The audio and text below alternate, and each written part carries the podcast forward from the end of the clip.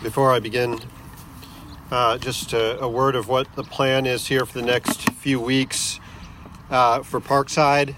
I imagine some people are joining us online as well and wondering about this. It's been in flux a little bit, but coming together. And what we'll do is, and this is still needing a little bit of confirmation, but the plan is next week and possibly the week after, we're going to join another church, two other churches, one each week, that are potential places where we can join or merge into. And that also is going to help us because we, the McBrides, are not leaving San Diego this soon, but the home that we've lived in for 12 years, landlords are selling, and so we have to move out on April 15th. So we have a lot of moving activity over the next 2 weeks that it'll help me not to be planning a service. But, this is important, but today is not the last Parkside service. We're talking about visiting a couple harbor services. That's why that came up. Today is not the last Parkside service. We'll join together for worship again on April 25th, at least, and maybe May 2nd as well. The plan is right now to do both of those Sundays, and May 2nd to be the last of the Parkside services. That makes sense. Any questions about that? We turn with me in your Bible to 1 Corinthians chapter 15.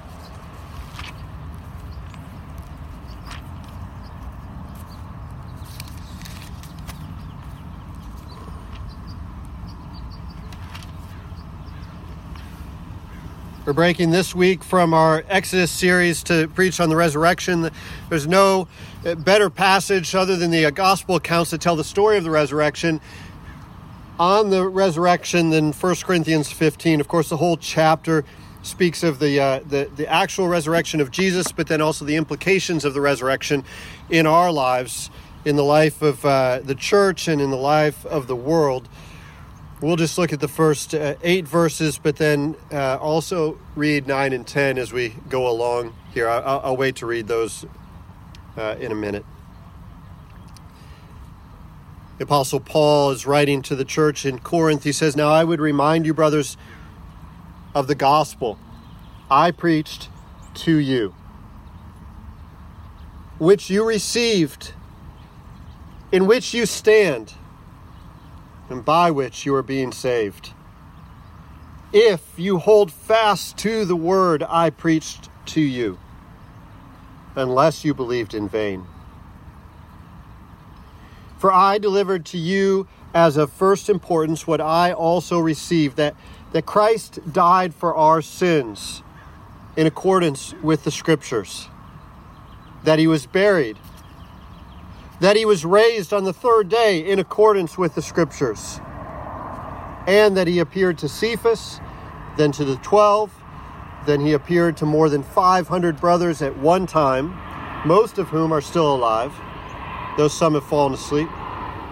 Then he appeared to James, then to all the apostles, and last of all, he, as to one untimely born, he appeared also to me.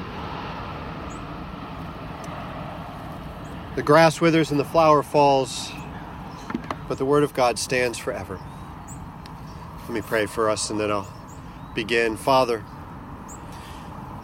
in your word are wonderful truths, too great that we could imagine them or make them up. That you have revealed them to us that we would know your truth and that our lives would be transformed by that truth. Father, will you teach us now by your word and by the power of your Holy Spirit that lives in each of us if we are indeed in Christ, holding fast to your word. We ask this in the powerful name of Jesus. Amen. We are notoriously forgetful people. I forgot just a minute ago the name of a book that I've read and even taught from. How many things do we need to be reminded of over and over again? We've become dependent on our electronic devices to remind us to keep our calendars. I would say today, in this time and place, we are more dependent, more forgetful than any people of times past. In fact, some of the time, we are arrogant to think that we are so much more advanced than people of the past, that we know so much more because we understand more of God's creation as we observe it in the various sciences, as we understand various medical advances more. But in many ways, it's helpful to understand that the people of the past have been more connected to God's creation in being aware of the seasons, aware of the weather patterns, aware of their surroundings, observant of natural phenomenon. In a similar way, the people of the ancient times were far more aware of God's word, having memorized much of it because the printed word wasn't available to them. They would write, or at least the easily multiplied printed word. They would write down the things that their teachers taught them. Some of the time, disciples would even write the things down on their garments if they had no other paper, because of the importance of imbibing, of understanding, of remembering the things that had been taught to them, passed on to them. The Apostle Paul talks about this. He says that he has passed on the things that he also received in verse 3. He passed on the things that he also received in verse 3. These things that were of first importance, if you're familiar with any type of discipleship programs I've brought up or taught in the Navigators in college, and they emphasize the significance of Paul's advice to his apprentice Timothy. In 2 Timothy 2:2, he says, the things that have been entrusted to you, entrust to other faithful, reliable people who will then pass it on to others. Paul is a disciple of Jesus Christ. He's been taught the faith, and he realizes the significance of passing these things on. And he identifies one thing above all other things, and that is the truth of the crucifixion and the resurrection. He doesn't say that other things aren't important, things that we've read earlier about in the Apostles' Creed, like the incarnation or the perfect life that Christ lived on our behalf, the suffering that he endured not just in the cross, but throughout all of his life, the various other aspects of his life as he was teaching. But he says, of first importance are these central truths to who we are as Christians. And if you follow along in the rest of the verses after verse 3, it says of first importance, you see four things that he says he passes on. That Christ died for our sins, that he was buried, that he was raised on the third day, and then that he appeared to various people. Four things there, but really it's just focusing in on two things. And then two ways that those things were confirmed. The assurance of those things. The two things were that he was crucified, that he died not just for any purpose, but for the purpose that our sins would be forgiven, and that he was raised on the third day. And to confirm that he truly was crucified, it says that he was buried. And then to confirm that he truly was raised from the dead, it says that he appeared not just to one person or even to the 12, but he appeared to these 500 people, all at the same time, many of them still alive.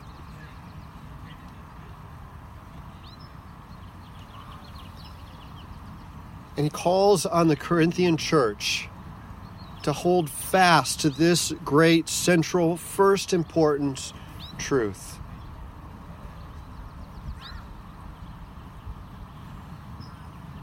The passage breaks down really well into three sections, and so we're just going to look at each of the three sections and what they mean for us.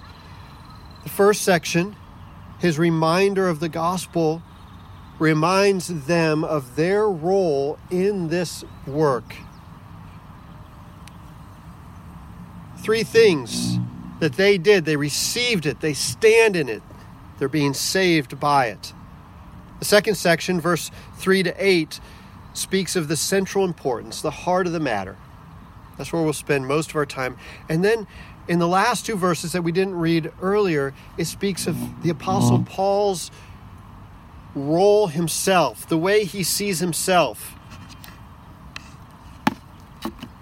And it's significant that the way he sees himself is also a way that is bearing witness to this gospel. At the heart of this matter is the gospel going out to the world. The task that the church is still called to, we make a point of this often. If you've been around Parkside for any time, you know that we speak of the purpose of our suffering as being directly tied to the advancement of the gospel. Because if God wanted to just save everybody right now and call an end to it and end suffering, he certainly could do that. But he has called us into places of suffering so that his gospel can advance to others in the world. Our call as Christians is to be witnesses to the gospel, to the culture around us. But the culture, of course, has many questions, especially about this resurrection. We're going to come to this, but just a little bit of a hint of where we're going. Do you believe in the resurrection? Do people around you believe in the resurrection? People are dubious of miracles, but people oftentimes want to believe in miracles if they see the fruit of those miracles. If they see those miracles making a difference in their lives. In fact, still a vast majority of people in the U.S. say they believe in Jesus' resurrection. That's an interesting fact when so few seem to have any kind of impact in their lives. And that's another question that comes up here. If you believe in the resurrection, does it make a difference in your life? Can you see meaningful change in your life because you believe in the resurrection? And the question that has to be asked, if you haven't seen meaningful change based on this great truth, is have you truly understood the truth, understood the implications of Jesus' death and resurrection? And if you have understood the implications of it, have you believed it in a way that you're living into it? And that's the first part of this, that Paul is reminding the Corinthian church and challenging us toward, and it really challenges us to a place that we need to be challenged on. See, the Corinthian church is faced with all kinds of challenges. Paul says earlier in his letter that the Greeks, they seek after wisdom. The Jews, they seek after signs. They want to see signs of God's power. But he says, the gospel has come to you with a power that is foolishness to the Greeks and rejected by the Jews. The gospel is some type of upside-down proclamation, demonstration of God's power. And all kinds of temptations will come and press on us to say, is this really what you're going to believe? And Paul says, I'm going to remind you of this gospel, which you received, in which you stand, and by which you are being saved if you're holding fast to this word that Paul has preached. There's no other gospel out there.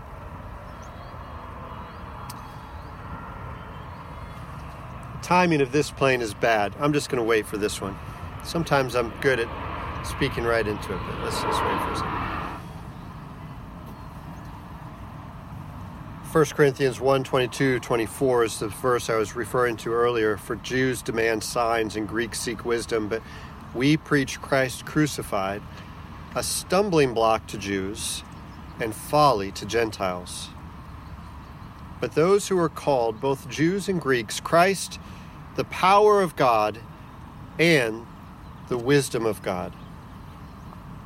On Easter Sunday, it's usually appropriate, especially Easter Sunday, to speak as if there were unbelievers here. And I assume that some of you are wrestling with the truth of the gospel, whether you believe or not. Some of you are visiting online, perhaps, here, perhaps, just because you feel like you need to attend an Easter service.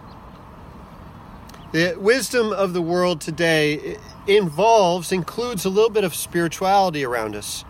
Many people will say, yes, I'm spiritual. I'm glad you found your spirituality in Jesus Christ. But I found my spirituality is something else. They're all valid truths. And this is true in general in a lot of world religions. Most world religions are based on some type of wisdom, some type of ideas. Most world religions involve some type of wisdom that is imparted to others that was given, either dropped from the sky to one particular person and then passed on to others, or that one particular person gained and gleaned throughout their life and then they're teaching to others. But Christianity and the Jewish faith tradition family, it's really a Jewish family that preceded Christianity, that was consummated or fulfilled in Christ, is of a radically different nature than almost any other type of world religion. Maybe there are some small ones that have some similarities, but any other type of major world religion, significantly different in that it's rooted in a historical, factual, physical, not just one time and place, but multiple times and places. It's the history of God working with his people in very tangible, material ways over various centuries to gradually reveal who he is to them. And in so doing, he's also gradually revealing who they are in relation to one another, in relation to themselves, and ultimately in relation to God. And so all of the scriptures point us to this central truth of the gospel that Paul proclaimed to them, that he says, you received this, that is, that you believed it, you owned it. A lot of people in the church want to say, well, I grew up in the church. I didn't really need to receive Jesus Christ. And there's all kinds of theological arguments on this point. But the call to us as Christians, as those in the church, is that we would receive the truth of the gospel, believe in it and on it.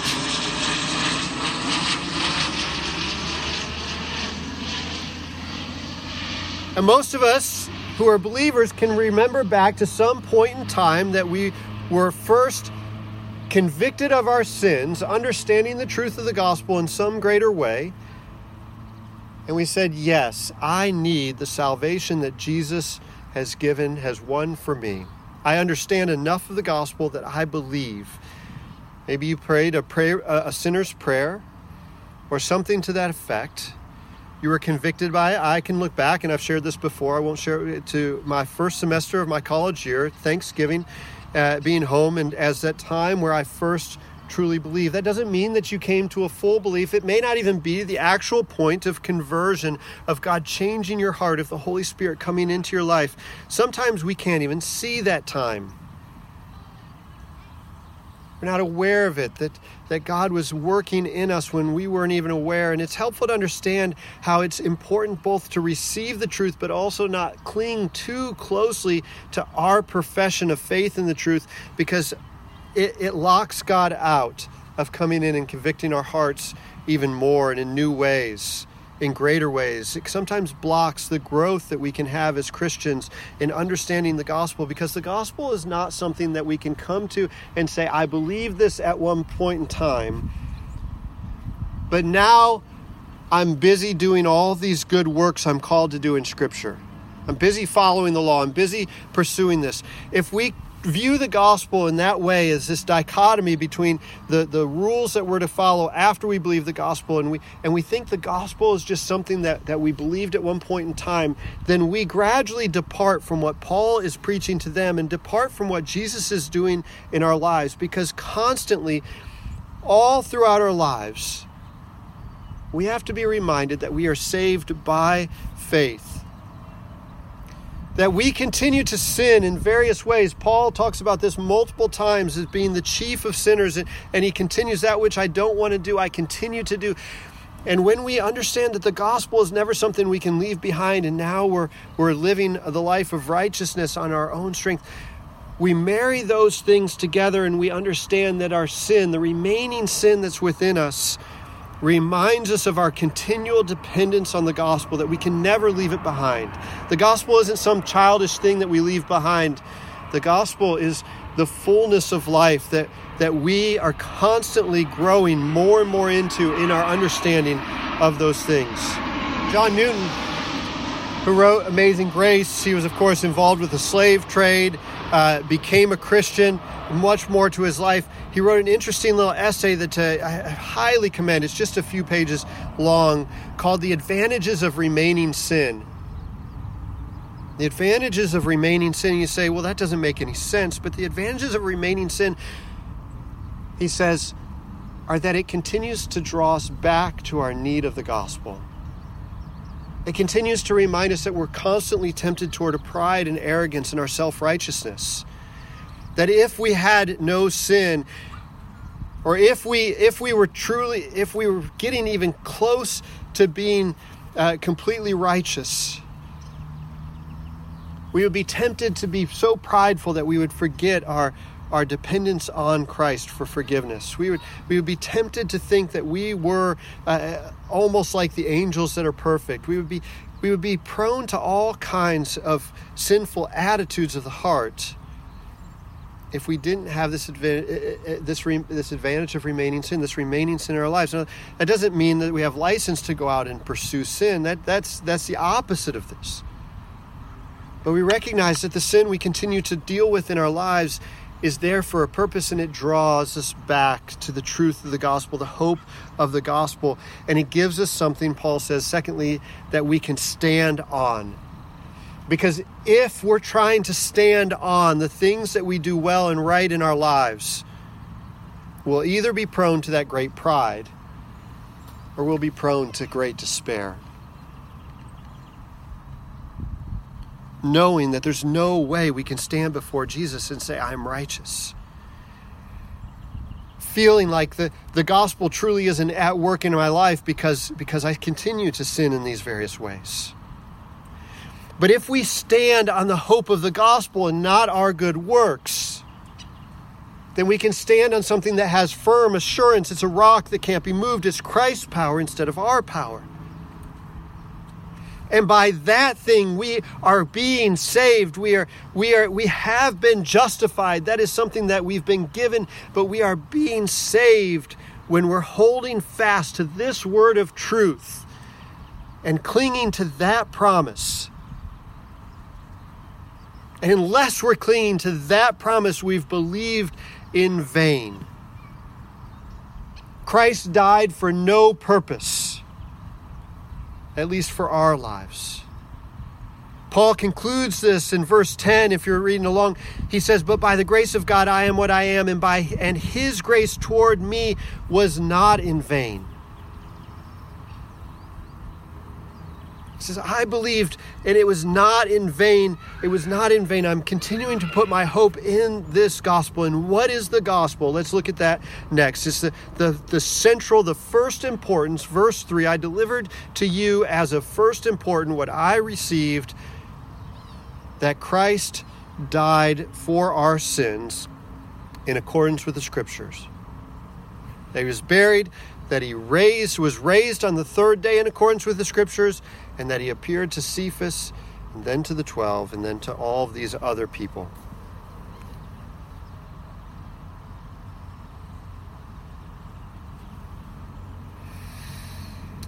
That Jesus died on the cross is really not disputed by that many people.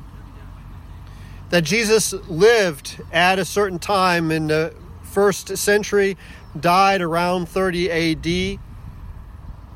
Even that he was crucified is widely believed. It's tough to imagine that some type of tradition would have arisen that was just made up to this degree, that has had this much impact. Of course, what's harder for many people to believe is the truth of the resurrection. The question we have to ask is, what is the resurrection? And what does the resurrection mean in our lives? Or did the resurrection really happen? What does it mean? And then what does it mean in our lives? Before we go there, let's look at the crucifixion and what the significance of that is. But first, why does he say that he was buried? Well, just really briefly and really simply, in a time when medical technology, as we said earlier, wasn't all that advanced, it was uncommon, but it wasn't impossible that somebody would actually be put in some type of grave mistakenly alive, or in some type of box to be taken to the grave, and then you hear a rap on the box.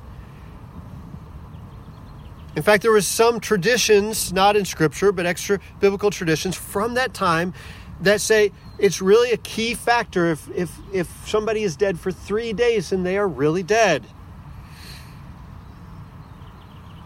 Make sure it was 3 days. When Jesus healed or raised his friend Lazarus from the dead, you remember that story? It was not till the 4th day that he raised him. And Mary and Martha both object to Jesus going there because the body would have been at a point of decay that would have absolutely confirmed death. It would have stunk. And so when we read that on the 3rd day he was raised, it's not an insignificant thing culturally for Jesus to have been declared he is really dead. That Christ died on the cross, and in dying on the cross, we read earlier from Colossians 2 that he was nailing our sins to the cross, taking the penalty that was due to us. It's that concept that we looked at last week of substitutionary atonement, or penal substitutionary atonement, where the sins of one, the debt that is owed by one, needs to be paid by another. And in nailing our sins to the cross, Jesus said, your debt is completely paid. He said to the thief next to him, he said, today you will be with me in paradise. The thief, recognizing that Jesus was a righteous person who had no sin. And in being nailed to the cross, he who was without sin became sin, so that in him we could become the righteousness of God. He took our sin on him, and he gave us his righteousness. It's the truth that's called double imputation, imputing our sin on him, imputing his righteousness on us. And it says that he died according to the Scriptures. And you look through the Old Testament, we talk about this often at Parkside as well, that the whole Old Testament, the sacrificial system, and that is teaching us to understand what this penal substitutionary atonement is. He died according to the Scriptures as a perfect sacrifice for us.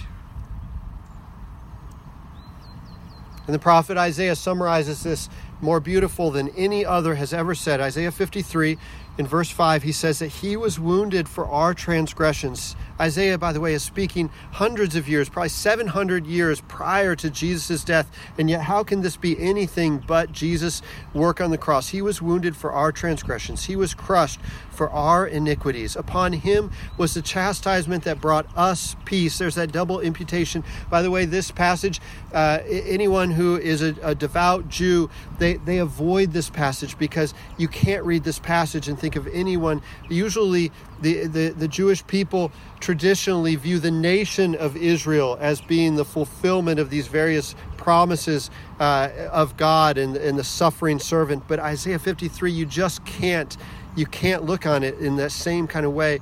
He says, all we like sheep have gone astray. We have turned every one to his own way, and the Lord has laid on him the iniquity of us all. He was oppressed. He was afflicted, yet he opened not his mouth. Like a lamb that is led to the slaughter, and like a sheep that before its shears is silent, so he opened not his mouth. By oppression and judgment he was taken away, and as for his generation, who considered that he was cut off out of the land of the living, stricken for the transgression of my people, and they made his grave. They made his grave with the wicked and with a rich man in his death. How can that be except that he was crucified with the thieves, the wicked, and then he was buried in the tomb of Joseph of Arimathea, a rich man who said he wanted to take the body and gave his own tomb for that purpose, although he had done no violence. and there was no deceit in his mouth. According to the scriptures, Jesus died. But the death of Jesus isn't the end of the story. Many people have died sacrificially in order to save other people. I mentioned the Navigators earlier. Dawson Trotman was the founder of the Navigators. He was a Navy shipman who believed the gospel while he was on the ship, and he taught another person the gospel, and he came to faith, and this person came to Dawson and said, hey, I was telling the gospel to somebody else, and they want you to teach him this to him.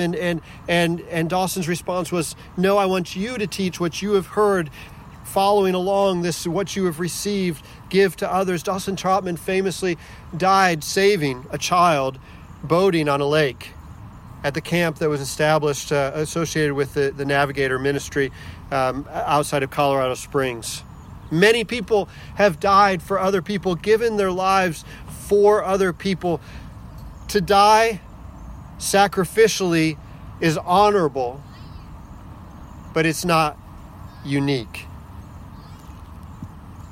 The story of the gospel would be an empty story if Jesus simply died on the cross and he was not raised from the dead on the third day.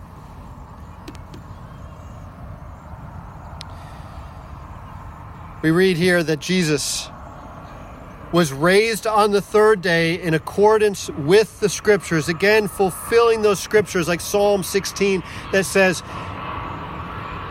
you will not let your Holy One see corruption in the grave.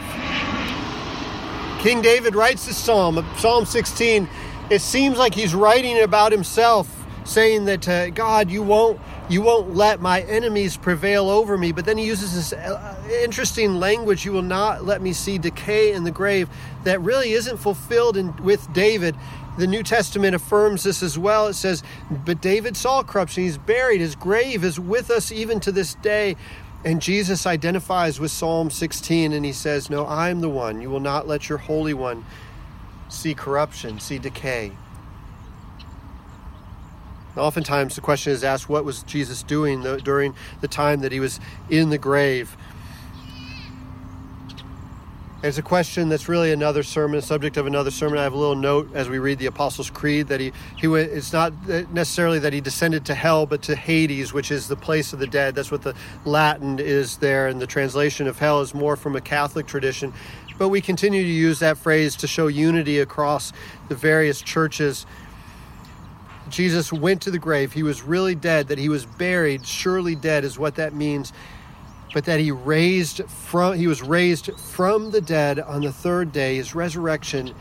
This is the affirmation that the Christian truth, the Christian proclamation is true. A lot of people believe Jesus was crucified. Still a number of people believe he was raised from the dead. The resurrection from the dead does a few things. John Stott helpfully points out what these things are, and let me just go through a few of these.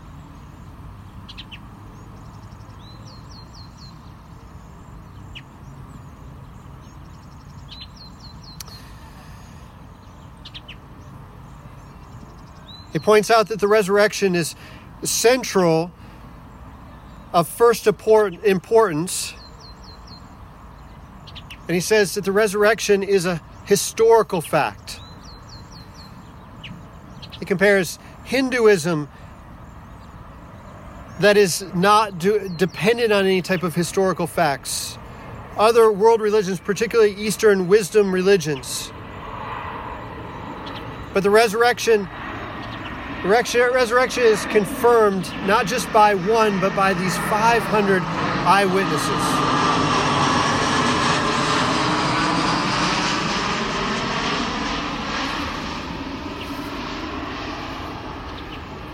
He says it's not just a historical fact, it's a physical fact.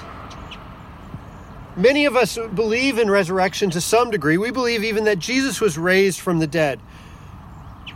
But for a lot of people, particularly in the Western world today, that resurrection looks more like a mere spiritual truth, a rising of the spirit of the person. And it doesn't acknowledge that Jesus was physically raised from the dead. He goes to Thomas, and Thomas, one of his disciples, can't believe it. Thomas says, let me touch, put my fingers in your side that was pierced, and see that. He eats with his disciples that they would see that he has a physical body, that he's been physically raised from the dead, that in that resurrection, Jesus' physical resurrection is communicated to us that our resurrection, our hope for eternity, is not just that our spirit's going to be floating in the clouds with God somehow, but that our physical body will be raised from the dead. Now, our body that exists now, or even what's in the grave, is compared to a seed, a kernel that will be flowering, or a tree blooming into its fullness. And so it's but a hint of what will be, but it's a physical resurrection. And this again stands against most world religions. Even the Neoplatonic, Plato's whole philosophy was that the flesh, the material, is substandard, and the spiritual is really the goal. But in Jesus' resurrection, it's the physical combined with the spiritual, where sin is removed from everything, that makes such a difference. The resurrection affirms that what God made physically, He made with purpose, and He intends to accomplish that purpose in the last day.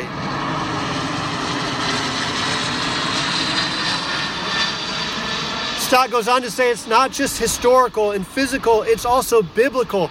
And he points out that both these great things, Jesus' death and His resurrection, it says, in accordance with the Scriptures, these are biblical truths that have been affirmed both by the Old Testament, as we looked at, Isaiah 53, Psalm 16, but also the New Testament, that's not even been written yet, is constantly pointing back to the Old Testament and showing how Jesus has fulfilled the promises of the Scripture through His death and resurrection in particular. The Old Testament witness and the New Testament witness work together to say that these things really happened and that they have significant impact in our lives. And then the fourth truth that Stott points out is that it's not just a biblical truth, it's a theological truth. And here we could spend a lot more time in saying what the implications theologically about who God is and what He has done for us are the things that we are called to explore throughout our entire life. To understand how Jesus' sacrifice has paid the price for our sin, and how His resurrection has demonstrated not just a power, which it has, and not just a love, which it has, and not just a promise of eternity, not just with a physically raised body, an eternity with Christ, a power over the grave, a power to forgive sins, also a power over the world. He reigns on high. But it also affirms a power that is at work within us as Christians. And I said earlier, we have to appreciate that if this great truth of the resurrection is something that you believe, but you hear it and it falls on deaf ears, or if it's something you've believed, but you don't get excited when you come to it and read about it again, if it doesn't seem to communicate to you an urgency, if it doesn't seem to communicate to you an urgency to follow Christ and to give Him everything that you have, the question is, have you understood the resurrection as it's presented? Have you believed in it and stood on it? And have you committed to continuing with it as your hope in life? Now, this is something that the Apostle Paul has done. I'm going to read the last two verses, 9 and 10. Well, in 8, he says, last of all, to one untimely born, He appeared also to me. And then he goes into this explanation. You kind of feel like, oh, maybe it's a little bit of false humility, or he's talking about himself more. But listen to what he says, and consider why he says it. He says, I'm the least of the apostles, unworthy to be called an apostle, because I persecuted the church of God. But by the grace of God, I am what I am, and His grace toward me was not in vain. On the contrary, I worked harder than any of them, though it was not I, but the grace of God that is with me. Whether then it was I or they, so we preach, and so you believed.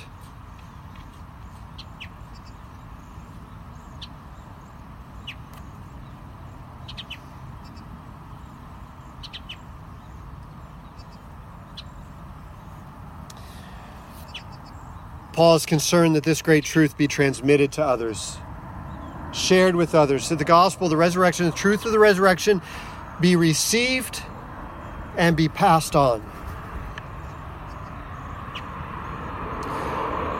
In an age when the accounts wouldn't have been written down very quickly, there were no newspapers to report.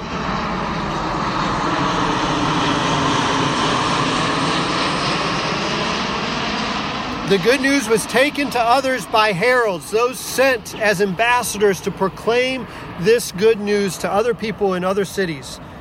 They were teaching at the temple constantly to understand this great thing.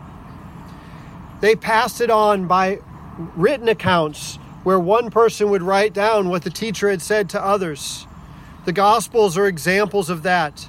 They would repeat the reports orally to one another.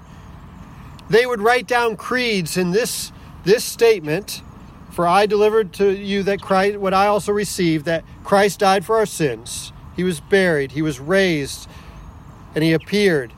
This was the earliest of the creeds. It's widely to be believed. So these creeds play an important role. But where Paul ends this whole teaching, and remember, he's been teaching them as one who has compassion for them, a heart for them as they wrestle with wisdom and signs and this great truth of the gospel. He leaves them by saying the greatest testimony, the greatest witness to Christ in his death and resurrection is a life that has been transformed by the power of that death and resurrection. If we live lives that are unchanged, our witness is empty and meaningless. We can speak all the right words. We can explain all the theological positions correctly. We can have all of the tools for evangelism at our disposal. But a life that's not transformed, changed by the power of the gospel at work in us, is just speaking empty words. But Paul's life has been transformed by this great hope.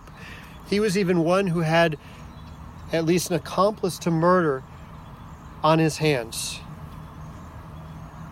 He was guilty of persecuting the church of God and encouraging others to persecute it. He continues to sin throughout his life and have a thorn in his side that is probably some type of sin in his life that he says, will you get rid of this? But he finds hope in the gospel that he stands on constantly, and he returns to and is reminded of constantly, and he finds his great hope and courage and power and strength in that great thing.